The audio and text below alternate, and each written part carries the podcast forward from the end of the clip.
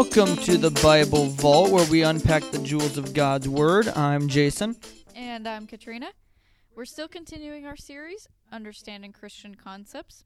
So, in this episode, we're going to discuss the role that good works have in Christianity. And in the meaning episode, we'll go more into what that looks like in daily life.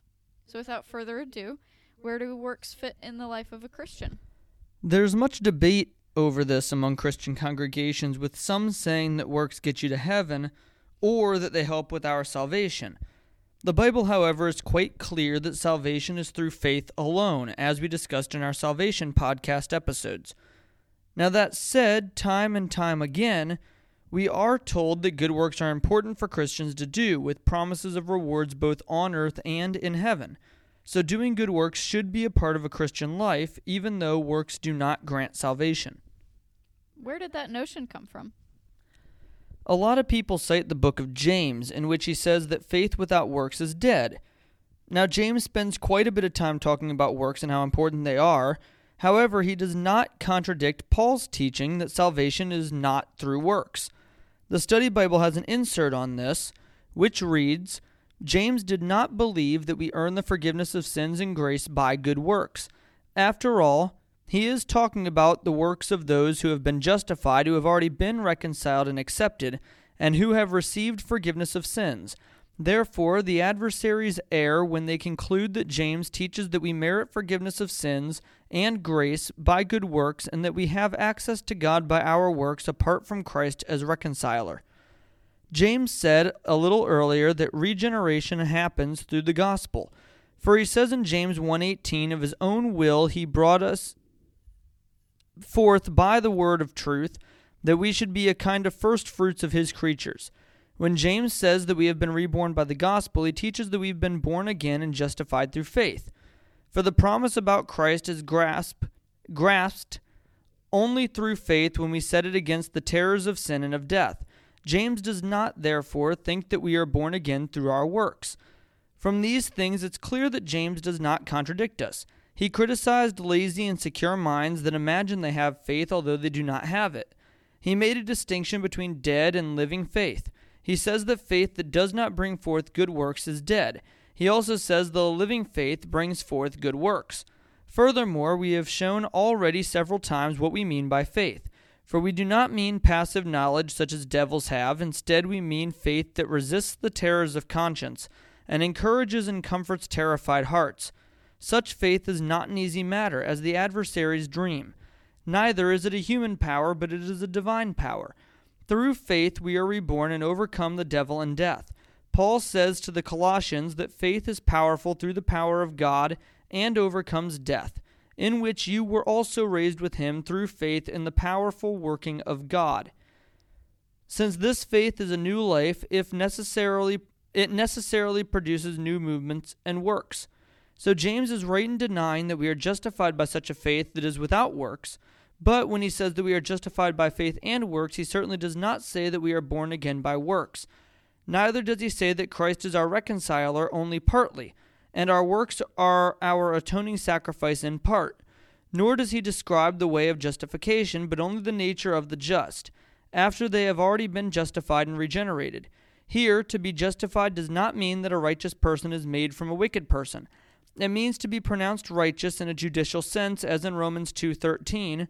For it is not the hearers of the law who are righteous before God, but the doers of the law who will be justified. These words, doers of the law who will be justified, contain nothing contrary to our doctrine. We too believe about James's words a person is justified by works and not by faith alone, because people are certainly pronounced righteous having faith and good works. As we have said, the saints' good works are righteous and please God because of faith. For James praises only works produced by faith, as he testifies when he says of Abraham, faith was completed by his works. So, what they're saying here is that good works follow true faith, not the other way around, and that any supposed faith that wants to do evil cannot be faith brought about by the Holy Spirit. We come to faith, gain the Holy Spirit, and as a result of our faith and the Spirit, we strive to live holy lives. Yeah, I love that entire passage. And for anybody who's listening at home, um, and has a Bible handy. If you'd like to read the passage about faith without works, it's in James 2, and it starts with verse 14 and kind of goes all the way through uh, verse 26.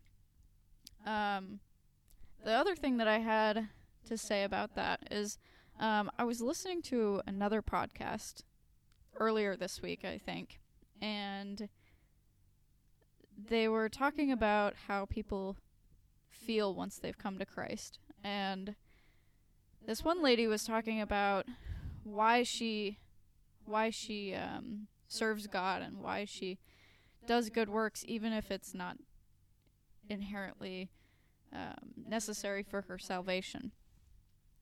And she said, Well, how could I not? How could I not serve God and love God after what He's done for me? How could I not try to spread that to other people? How could I not, you know, just praise Him through through good works? So I think that's super important. Any other thoughts on salvation by works? Uh, yeah, there is something that I think goes overlooked a lot of times in a discussion about good works, and I want to point out what it truly means to suggest that something else is necessary for salvation beyond Jesus' crucifixion. That suggestion means that Jesus' suffering and death were insufficient, that he, as God the Son, as the perfect sacrifice, was not good enough for God the Father to save us. With his grace cheapened, it leaves questions like how much good is good enough, and have I done enough to be saved?